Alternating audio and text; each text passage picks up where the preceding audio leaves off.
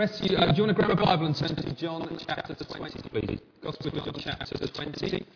Before we get into uh, what I'm going to teach today, I just want to give you a 12 steps update. The last week, um, beginning of 2014, our first meeting back, I outlined 12 steps as a church wanted to do this year uh, to help us kind of grow as a church into all that God has called us to. If you missed them or don't know what I'm kind of talking about, please grab the sermons online, go onto our website, have a listen, get up to date with what is going on. But one of the things um, I, uh, we shared about was our continuation of our prayer meeting. This card should be on your uh, chairs or somewhere around about. Please grab it. Our first one of 2014 is this Wednesday, 15th of January. Life Group will not be meeting this week. Cancel that so everyone can come together and pray. Um, details are on the card. We're meeting at the URC Church in town. Um, 8 o'clock. Come together. We're going to pray. We want to pray into a lot of things we shared as part of the 12 steps um, for 2014. So um, please come ready for that. The second um, thing from our 12 steps uh, we um, talked about was beginning a sermon series which is going to pretty much last a year on the Gospel of John, which I am going to begin today. So already in, we're, we're looking to meet two of our 12 steps. So that's why I've asked you to turn to John's Gospel. This series, hopefully, probably won't, it'll probably go just over a year, but we want to go through the entire of John's Gospel this year. And um, I want us to take an opportunity as church to study this gospel, study this book. We want to get into it. We're going to preach through every single verse of the gospel, so we will cover it all. Uh, we're going to do it here on a Sunday through the sermons. Myself and some other, other guys are going to be preaching through it all. Uh, we're going to look at it in our life groups. We're going to have some questions that are going to kind of come out weekly when the life groups are meeting to try and earth some of the, the things that we've been learning about, things we've been looking at. I hope in your own time uh, that you will get into this gospel. You'll take time to read it, look at it, think about it. As the series goes on, I'll recommend some resources, some books that you can look, read alongside it, hopefully broaden your understanding of John's Gospels. I hope that you will have opportunity to discuss it one another with friends, actually think about what you've done, learn and grow as we grow as disciples of Jesus, that we'll take some of the principles, earth it in our life, talk to one another and say, hey, how is this affecting our life? Challenge one another with it, and over the year we will grow together. So hopefully by the end of 2014, we will say we've had a really thorough look at John's Gospel and we've learnt lots about it and we've grown as a church, we've grown as individuals in what we're doing. So, what I want to do today is an introduction to the Gospel. I want to talk a little bit about the author, John, the disciple of Jesus, and a little bit of information about the Gospel, and we'll go through that. Um, and then I want to look at why John wrote this Gospel um, in his own words and sort of talk about that. So, beginning about John. You've probably all heard of John, if you know anything about him, disciple of Jesus. He is considered uh, the youngest of the 12 disciples. He was probably in around his mid 20s when the events of the Gospels took place, all the stuff, all the stories we know about Jesus, all the things we read in the Gospels. John was there. He was one of the disciples, but he was probably around uh, um, in his mid 20s. He's one of the younger ones of the group. He would have looked up at Jesus probably as a big brother. And they, Jesus probably would have looked down at him as a little brother, a kid brother of the, of the group of disciples. They were very close friends, the two of them. Now, when Jesus called his disciples uh, to follow him, John would have been one of them. The way they did it back then is the way, it's a different in a mindset the way we do it now. When we want to learn from a teacher or we want to learn something, we go to a place, we go to a school, we go to a university. Many of the famous places of learning around this, this nation and many other nations are denoted by where they are, the place they are. We have famous universities in Oxford and Cambridge, and famous schools in places like Eton Okay, it's, it's named after the place where they are.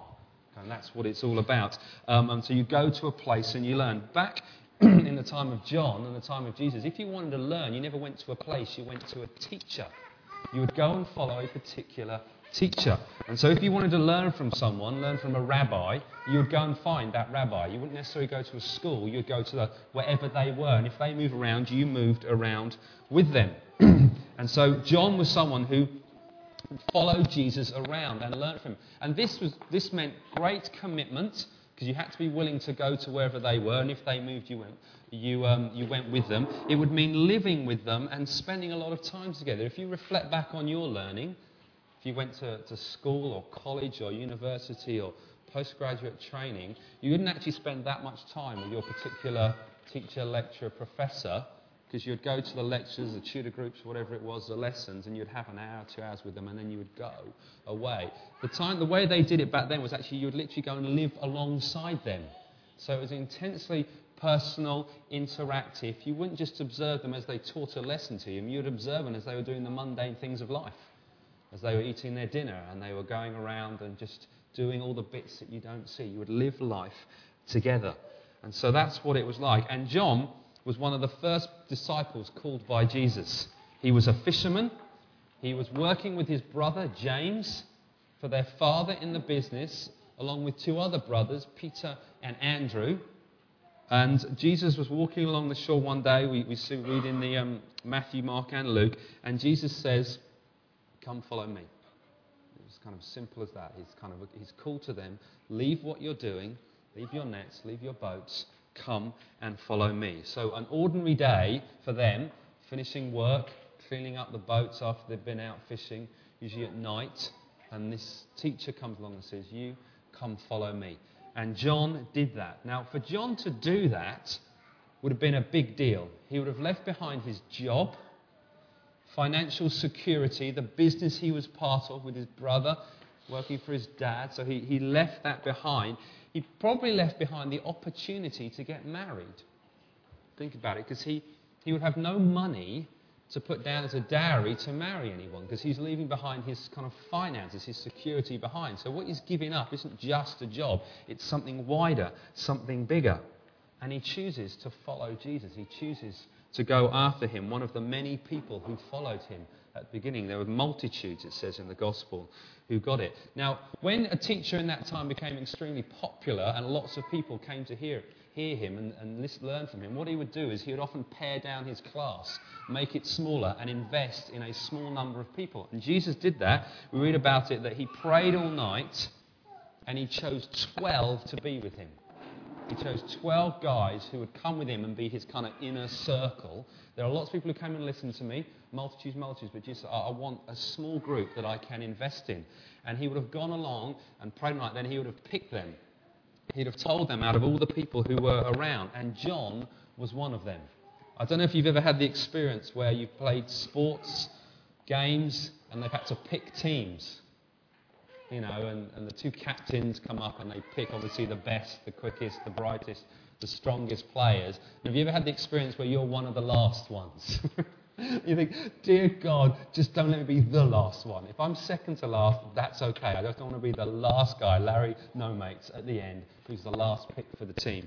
And I don't know if John went through this thing when Jesus was saying, I'm picking this group to come with me. We don't know where he was. Now, what order Jesus did it in. But he, Jesus said, John, I want you to come and be one of my close followers, one of my disciples, one of the guys who walks with me, who, who kind of lives with me, who eats with me, who sees everything I do, who learns from me.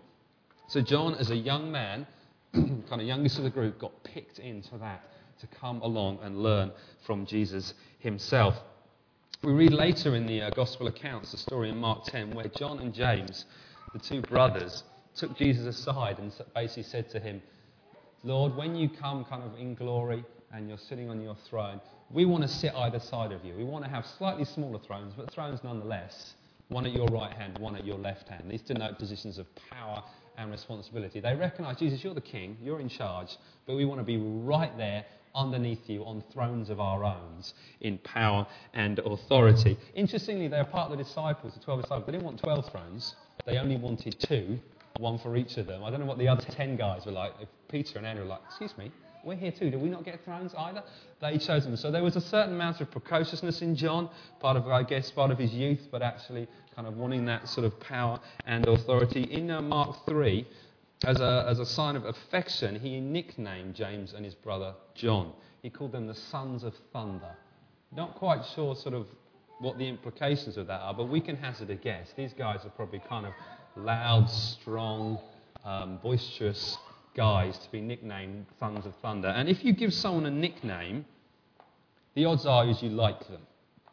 I give people nicknames. I've given some of you guys nicknames. I don't often say them to your faces, but in my head, they're all there.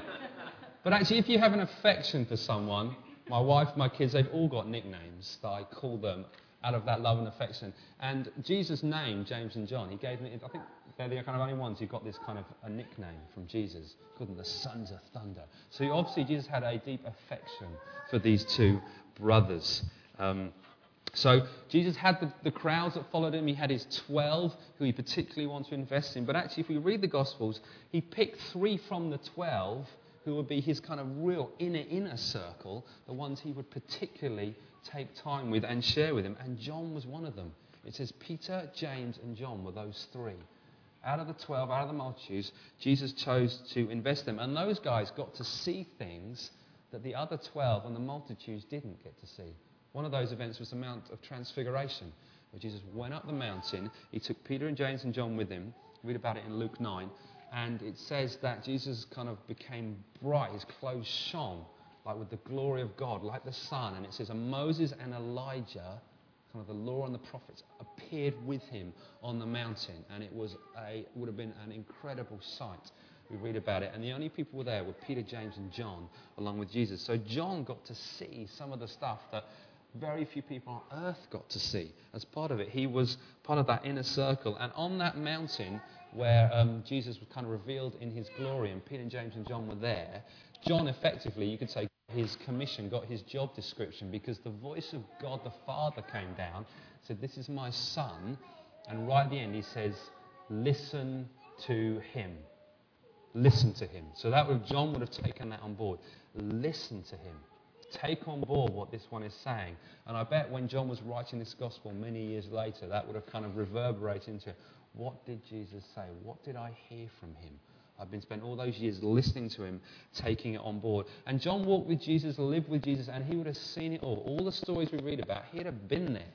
The things like the feeding of the 5,000. He'd have eaten that food. He'd have been part of that group. He'd have watched that miracle happen. All the healings, the healings of the blind and healings of the deaf. He would have seen that. He'd have been a part of it. When Jesus walked on water towards them in the boat, he was in the boat. He was one of the ones who was terrified. Is that a ghost? No, it's Jesus. And he'd have watched Peter get out of the boat and walk on the water himself. He'd have seen that. He'd have been part of that. He'd have heard all um, the teachings of Jesus, the Sermon on the Mount, all the other teachings, the parables, stories of the kingdom. John would have been there and heard of them with his own ears. He was very much part of that. He'd have seen Jesus raise people from the dead. When it was, um, he raised Jairus' daughter from the dead, went into the house. There were people mourning because the girl, young girl had died. And he took Peter, James, and John up to the room. They're the only ones there. He put everyone else out, didn't he? And he said, Little girl, wake up. John would have seen that. He'd have seen those miracles. When it came towards the end of his life and Jesus was um, preparing for the Passover, the Last Supper, it was Peter and John who were sent to set up the room. So when it came to that setting up of that final supper where Jesus broke the bread and, gave out the wine to his disciples. Peter and John were the ones who, were, who set that up. When he announces at the Last Supper that one of you will betray me, one of the twelve who was there with him, it's John who's the one who goes and asks Jesus, Well, who is it? It's not Peter, who actually is kind of the leader, the foremost. He's always the one named first in the list of the apostles. He's the kind of the mouthpiece, the leader of the group, the leader of the early church. It actually says Peter got John to go and do it. the leader got the youngest one. That one of us is going to betray him. You go ask him. You know, I think it shows one. It shows them kind of uh, John as a young guy, kind of being put out there to do it. But I think it also shows a level of relationship between John and Christ that he would actually be the one to say, Lord, who is it? Who's the one who is going to betray you? John loved his Lord, um, and he, he went to ask him. When it came to um, the Garden of Gethsemane, John was there. John witnessed Christ praying in the garden before his arrest, for his betrayal. He even said when they went into the garden to pray, and he said he took Peter, and James, and John, they kind of went a bit further away. He was there. He was also the one who fell asleep um, at that point. They all did while Jesus was praying praying to his Father, Yet not my will, but yours be done. When Jesus was arrested, when Jesus, Judas came with the crowd, and they arrested Christ and they took him away. It says the disciples fled, but two of them actually followed the party. We know about Peter because he's the famous one for um, denying Jesus, but John was there as well. John was there. He was the one who went in. He said actually John was known by some of the people there, which allowed them to get in. When it came to Jesus' actual death on the cross, John was the only disciple present. He was actually present at the cross with the women. Jesus actually spoke to John from the cross. He spoke to John. If you remember what he said, when you actually look at what it says, he actually basically says, to paraphrase, look after my mum, because Mary was there. And he says, behold your mum, behold your son. So Jesus dying on the cross gave over kind of care of his elderly mother to who? To John. John, and John was the only one there who was witnessing it. That shows a level of relationship, actually. Because if you're going to entrust your elderly mother to someone, you want to pick someone who knows is going to care for them and love them, and they love you and they love her. And so Jesus gave that over with that in uh, John 19. When it came to Jesus' resurrection on the third day, John was the first disciple to see the empty tomb says he outran Peter.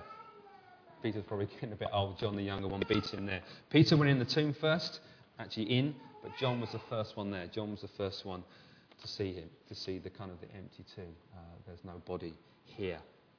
When um, Jesus um, started appearing to his disciples, he gave them the commission go into all the world, make disciples of all nations. John would have heard that. He'd have been one of the guys there hearing that from the very lips of Christ. He would have watched uh, the risen Christ ascend into heaven. It said they watched him until he kind of he was lost from view.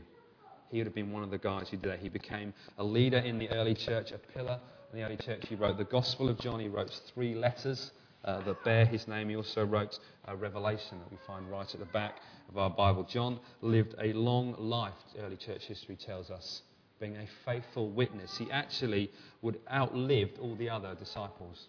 As far as we can tell, all the other disciples were martyred for their faith. John outlived them all. They tried, early church history says they tried to kill him. They tried to boil him alive, thinking oil. It didn't work, but I imagine he bore the scars of that horrific experience. So they, he was sent in exile to um, the island of Patmos, which, as far as I can tell, is just a big rock in the sea. It's not even very big, it's just a deserted rock. And they sent him on exile there. It's just off the coast of Turkey one day Turkey. As a very old man, he, he was there, but he still remained faithful to his Lord that he'd followed um, all his life. And it was there that he had um, the revelation that we get um, at the end of um, our Bibles. So, what can we learn from John about this? Well, the first thing I think we can learn from John is he had a personal encounter with Jesus. John had a personal encounter with Jesus. He was called by name. Come, follow me. He was called to be part of this inner group, the 12 disciples, and the inner, inner circle of Peter, James, and John. He, he was someone who followed Jesus, had a personal encounter with Jesus. The second thing, John personally witnessed the miracles of Jesus, the healings of Jesus, the teachings of Jesus, the things that we read about in our Bible and think, wow, what was it like to be there? John would have said, I can tell you what it was like to be there. I watched it. I, I saw it happen with my own eyes. I don't know if you've ever witnessed a miracle of some sort. You can say, I was there. I actually saw this thing play out in front of me. John would have been one of those guys who said, I can do that. And lastly, John knew he was a man loved by God. Loved by God. John, John, in his gospel, we'll see this as we go through, that he doesn't actually directly reference himself. Too humble for that. But he calls himself, he references himself with this kind of phrase, the disciple Jesus loved. Disciple Jesus loved. So when you're reading your Gospel of John, you, you, will say things like, so and so and the disciple Jesus loved. That's John. He knew he was loved by God. He knew he was deeply loved by the Lord uh, to give himself uh, that title. It says um, in the Last Supper that actually John was the one reclining really close to Jesus. He was the one who had affection, and the Lord loved him, and he knew he was loved by God. And for us today, those three things, I want us to grasp them for ourselves because actually they're all true of you if you're a Christian. If you're a believer of Jesus, in Jesus, and you're a follower of Jesus, and you put your faith and trust in you, you can say those things about yourself. First one, you've had a personal encounter with Jesus and be called by name. Ephesians says that God chose you in Him, Christ in Him, before the foundation of the world. God chose you in him before the foundation of the world to be holy and blameless before him. We looked at this when we went through the book of Ephesians. That means if you're a Christian, you've had a personal encounter with Jesus. He has called you by name. That's often the phrase we read in the New Testament about becoming Christians that calling of God. I've called you by name to be mine. You are mine. And you can say that with confidence and conviction. And that's not based on your merit, our merit. I'm that cool. I'm, Jesus needed me on his team. You can't take that attitude. Because of my kind of gifts and skills, God needed me on his side because I play a good role. No. God chose you purely because he loved you and he wanted you. And you've had an impersonal encounter with him that bears that out. The story of your salvation is that, is that, is, is the proof of that. And everyone's story is different. It's fascinating. The more people I meet who are Christians and I say, How did you become a Christian? How did you get saved? You know, when were you born again? All these kind of, they're all sort of shorthand for the same thing. Tell me your story of when you put your faith and trust in Jesus Christ. They are staggering how different they are, but actually how wonderful and the commonality of this faith and trust in Jesus that he, he called you out. And the backgrounds are all different and the names are all different, but there's actually this story of God calling individuals by name. Sometimes you hear stories. I've got a friend who um, became a Christian. She was five and has never gone away from the Lord since then. And she tells a story as a, as a little girl, God called my name in kind of kids' church that they were a part of, and I've followed him all the days of my life. I've got other friends who have been in backgrounds with no church, you know, no church input, not gone to church, parents didn't go to church, totally far removed. Yet through that, God just broke in, changed their lives, and they followed and trusted Him all the days of their lives. So if you're a believer here, this is true for you. You have been called by name to follow Him. If you are a Christian here, you've also seen the works of Jesus. You've also seen those things that John talks about. You will have seen them. The most important one is your own salvation story. That's the greatest miracle of all. You can't sit there and say, I've never seen a miracle. You are one.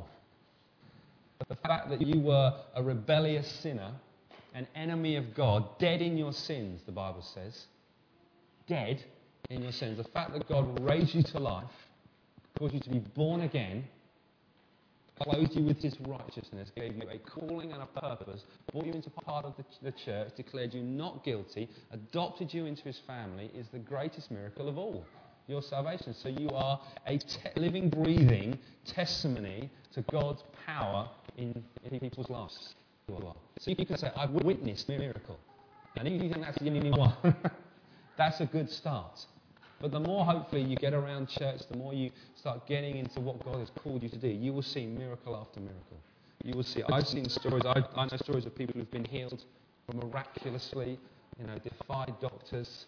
Um, I know many of you have had the same sort of experience of things like people who shouldn't, you know, shouldn't be well, but they are well. Even people who shouldn't be alive, but they are alive. I always remember the, uh, talking to a girl who, who shouldn't be born because she's got a death certificate because she died in the womb as a baby. And then she was born, and she was what? When I met her, she was about 27 or something. And I'm thinking, why are you here? God raised her to life. Um, and, and, miracles on, miracles provision. I've had them in my life over and over again. Things God provided, He's answered prayers, He's sorted things out. And so, like John, I might not have stories we have in the New Testament, but I can say I've seen God's power at work in my life and the lives of those around me. I can say those things. And lastly, you are loved by God. You are loved by God. Don't ever let that truth grow dim in your kind of your eyes. Don't ever let a lie come in to, uh, to, to take that away, cause that to fade, cause that to erode. You are loved by God.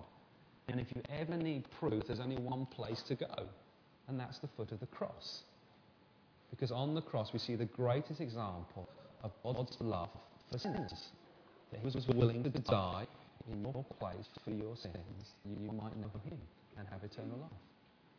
And actually, God loves you and God is for you. And He demonstrates it on a daily, weekly, monthly, yearly basis. He'll keep demonstrating your life until you see Him in glory, and then He'll spend the rest of eternity demonstrating it to you. But right here, right now, you can know you are absolutely loved and adored by God. Absolutely, totally. Just like John could say, you know, I'm the disciple Jesus loved. without any kind of sense of arrogance and pride. It was just a statement of fact. You too can hang that over your life. Who are you? I'm the disciple Jesus loved. My, my brother has this thing he likes to rib me with every so often. He likes to, he likes to tell me, oh, I'm God's favourite. God told me this morning, I was his favourite.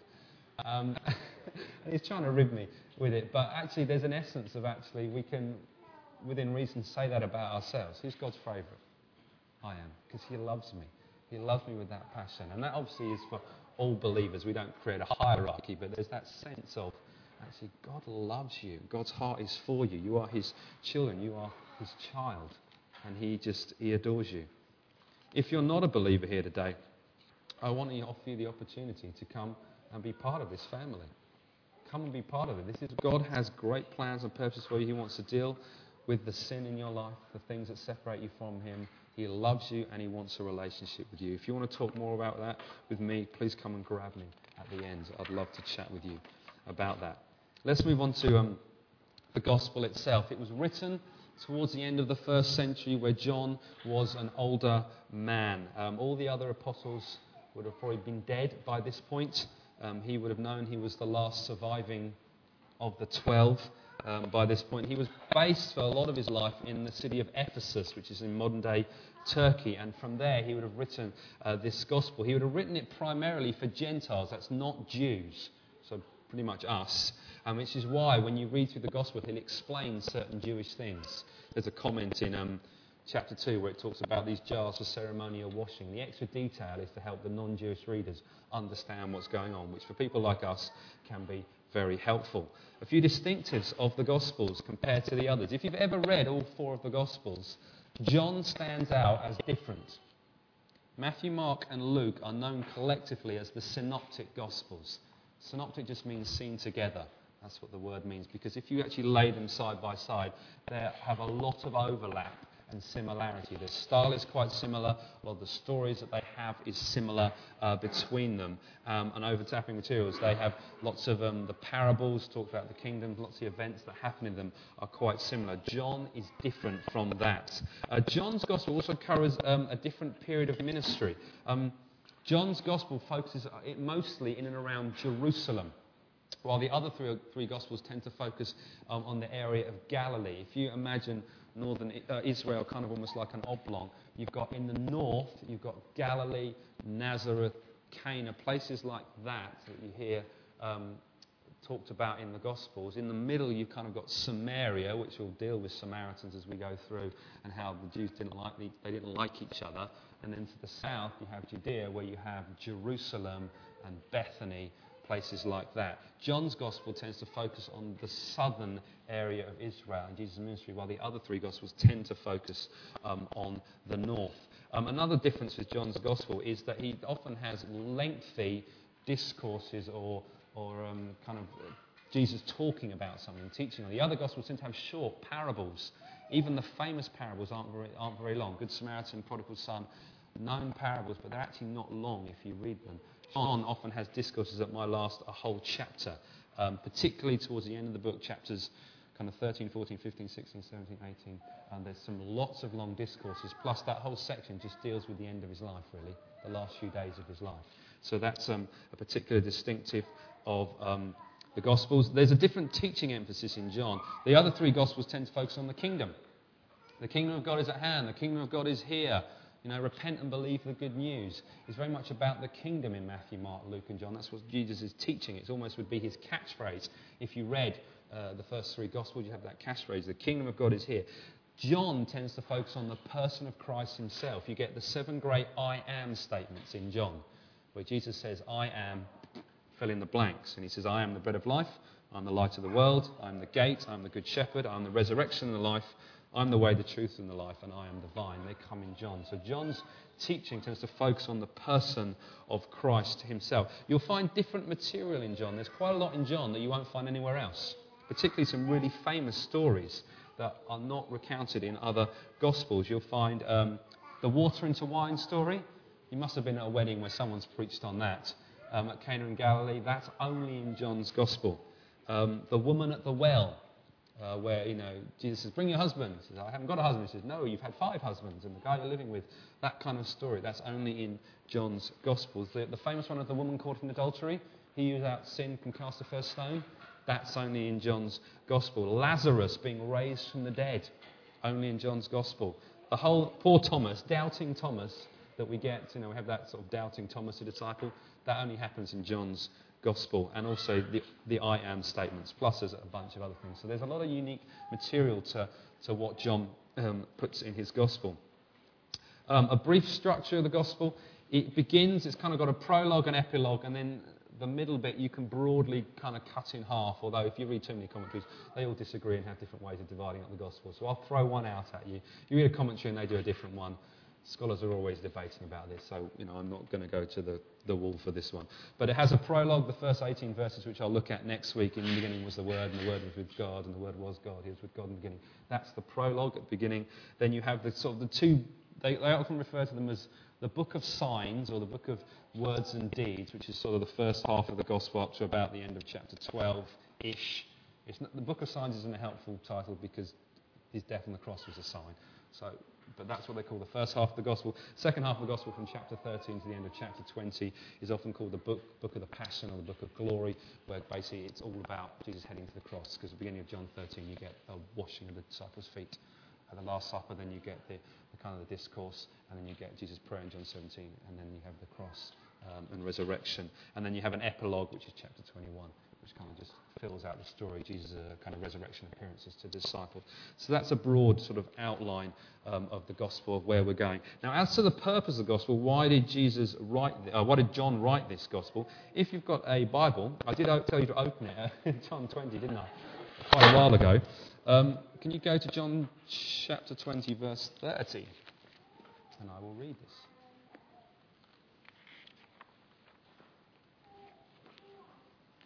It says, um, verse 30, John chapter 20, verse 20, it says, Now Jesus, it's interesting to put the purpose of your book towards the back, but this is what John has decided to do. Now Jesus did many other signs in the presence of his disciples. We don't know, quite know what that means, but he obviously did many other signs in their presence, says, which are not written in this book. So John is selective in his material.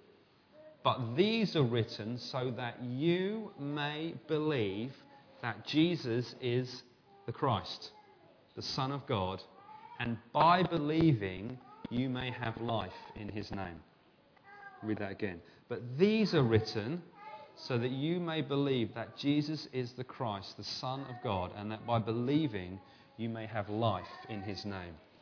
John has written this gospel as an evangelistic document. He wants people to read what he's put what he's written, and he's been selective in his material because he's got a purpose, and so he's organised his material around that purpose. There are lots of things that happened he hasn't put in there.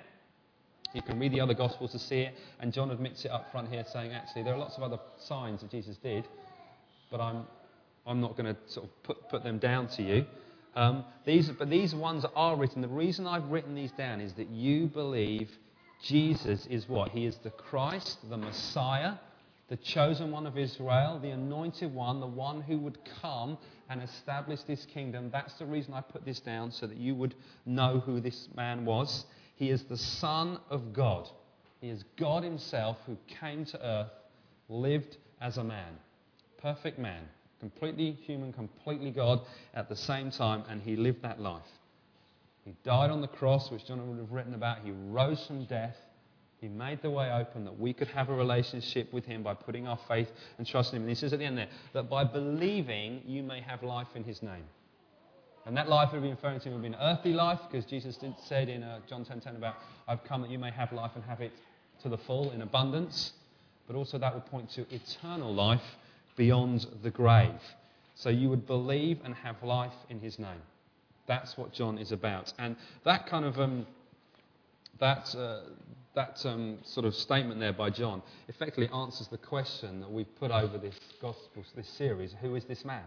Because that's the question that John wants you answering as you read the gospel. You, who, is this, who is this guy? Jesus, and John will be giving hints and hints all the way through. And as it comes to the end here, he, he basically makes it completely clear. This is what I want you to read the gospel. This is what I want you to get out of it. If you get to the end and you don't get, to, you don't get this bit, I kind of, you've, missed something you haven't got. Jesus is the Christ. He is the Messiah. He is the Son of God. And that's what I want you to believe. I want you to know and, and, and come and have faith in Him. And this will have application. If you're not a believer here, this has got application for you because actually, hopefully, as we teach you this, you'll understand that Jesus is the Christ and you'll come and put your faith and trust in Him. But actually, for us as believers, we need to be relaying this truth constantly as we go through. It's not something that you kind of tick off a list, put on the shelf, and think, done that. You need to keep going back, keep relearning. This truth needs to come and transform us. See what it means to grow as a disciple, to grow as a follower of Jesus. That actually people should get this truth. We should get this truth and become more and more like Him as we go through. Let's end with a final little bit um, of application here for us today. Okay, what I want us to do out of this is I want us to get to know this man Jesus. I want us to get to know this man, Jesus. Who is this man? I want us to learn through. I want, through this year, as we study the book of John, I want you to be able to say, by the end of the year, three months in, six months in, 12 months in, I have got to know Jesus in a deeper, fuller, richer way. My knowledge of him has increased. My experience of him has increased. My affections for him have increased as we've studied this gospel. How are we going to do this? And what I want to talk about today is prayerfully reading and studying John's Gospel. That's what I want to start. That's how we're going to do it. We're going to prayerfully read and study John's Gospel. I'd love you to make the commitment now for this year, 2014, to say, I am going to set my mind, I'm going to set my heart towards learning more and more about John's Gospel. I'm going to finish this year having studied it at a deeper level than I may have studied it before, or I'm going to remind myself of things I may have learnt in the past, but kind of time can dim the senses, dim the memories. And I want us to study it, to read it, to memorize it, to learn its structure, its distinctive elements, learn its stories, learn why the author wrote it, and how that outworks in our lives. So here's some suggestions to get you started with. First one, if you've never read John's Gospel, and you're sitting there thinking, I know there's a Gospel called John, but in my kind of Bible reading, I've read this bit and I've read that bit. I want you to read John's Gospel. If you read one, uh, one chapter a day, you'd, I think I worked out you'd finish by the end of January. So if you started today and said, I'm going to read one chapter of John's Gospel a day, and you went home and read chapter one today, by the end of January, hopefully my maths is correct on that, you will have finished it, or you might have to go two days into February or something, but you'll have basically nailed it. If you read three chapters a day, because you're hardcore, you'd nail it in a week. It's only got 21 chapters. So you could literally read the whole gospel in a week if you wanted to. And so if you've never read it, just read through it. Just say, I'm just going to read through the Gospel of John. I'm going to read through it um, straightforward, straightforward. Once you've done that, do it again. Do it at least twice, so you actually kind of you've read it and you've read it again and you've got into it. If you've done that and you think, done that, I want to just set you some other tasks for John's Gospel. Um, next one, um, if you've done that, try reading it slowly. Take a chapter at a time and read it through out loud if you can, which means you need to be somewhere where I, a people don't mind or they can't hear, you know, whatever you know, whatever whatever works for you but read it slowly. It's amazing. I'm actually doing this now. I'm about halfway through the gospel, doing the kind of slow reading. It's amazing what you learn when you actually read it slowly and what you pick up that you've missed when you kind of read it faster. So I think it's good to get a good overview, but read it slowly. Read it out loud if you can. Try and kind of get into what's being said. Try and put some um, emotion into it. When someone's shouting, shout a bit. You know, kind of when, when you think Jesus is getting a bit stroppy with someone, which I'm sure he is at certain points, put a bit of emotion into it. So read it through slowly. That'll take you three weeks just to kind of, if you're going to do it, you know, once a day, do that. If you think you've done that, here's another thing for you, or you want to try this first. Take a small section of the gospel. You can take like half a chapter or a section. Often in Bibles, they're kind of broken up for you, which is an artificial break, but it can be helpful if you want to study it. Read the section and ask yourself the question Who is this man? What can I learn about him? Who is this man? What can I learn about him? Just read the bit, the, the bit you've got, and actually, what does this teach me about Jesus? What does it tell me about him? What aspect of his character does it show me? And actually stop and look and think about it. And if you take short sections, it, you don't take large ones for that because you're focusing in. Ask yourself, who is this? Who is this man? What can I learn from it? And then here's the, here's the key one for that write it down. Because suddenly, when you have to put pen to paper, it focuses the mind on what you're doing, but it also makes you more likely to remember it. I don't know how that works, but it's true. If you write stuff down, I've got a journal I try and write in kind of um, on a regular basis, but write it down. And once you've written it down, you know, who is this man, then actually ask yourself the question, well, what difference does that make to me? What does that mean in my life? That means you're taking the Word of God and you're applying it to your life. This is what discipleship is about. Doing what Jesus has told us and, and learning and growing from that. So that's what I want. So there were three things there. Read the whole Gospel of John if you've never done it. Just set yourself time and just say, I'm just going to read it through chapter a day, a few chapters a day, whatever works in your lifetime. It might work in the morning, it might work in the evening, over lunchtime. I don't know what works best for you. If you've done that, read a chapter a day slowly. Chapter a day slowly, just so you're actually getting into the story. And hopefully it'll provoke lots of questions. I don't understand that. Why did Jesus say that? Why did that happen? But we'll be teaching through it, so hopefully we'll cover that. And then the last one, if you've done that, try reading a short section and asking yourself the question, who is this man? What does this, what does this teach me about the person of Jesus, the work of Jesus. And ask yourself the question well, what does that mean to my life? How does that affect my life? So pick one of them, do it, and then I'd ask you to be brave and share with someone. Share in your life group. Say, John, this is what I'm doing. This is what I've learned. This is what I read today. I read this section. And this is what kind of was provoked in my mind. This is what I thought about it. So, we as a church, we're going to be teaching through the Gospel of John but ask us as individuals to be taking time to learn in the best way that suits us, in our own kind of um, way that we're learning about the Gospel of John ourselves. So we're taking some time to dig deep into it. So hopefully by the end of the year, we'll have spent a lot of time in John and we'll have learnt lots and grown lots as a result. Does that make sense? Amen? All right, let me pray and then I'll hand over to Dave, um, who's going to lead us in worship. Lord Jesus, I want to thank you for John.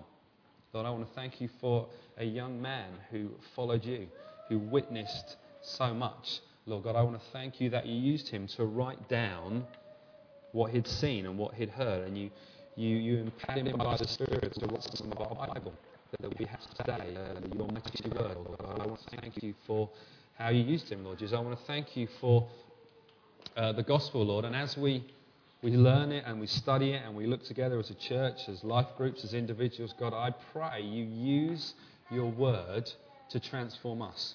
Lord God, I ask you use it to teach us, to grow us, Lord God, that we would be changed through this. We would be, I guess, like John, grow as disciples. That John at the beginning of the gospel must be different to the John at the end of the gospel because he'd seen so much. And Lord, I, I pray that us as a church, Real Life Church, at the beginning of the gospel, by the time we've preach through it all, Lord, we will be changed as a church. We'll be changed as individuals, that we will have become more like you. We would have fallen more in love with you. We'd have had our eyes open to more of you. Truths would have gone deeper. They'd have been fuller in their expression. We would have seen your hand at work in our life, in the life of others, in the life of this church, Lord God. And I, yeah, God, I ask you just fill our vision with you, Lord Jesus, that you would come fuller and greater in our eyes, Lord Jesus. We love you. Uh, we praise you. And all God's people said, Amen. Amen. Do you guys want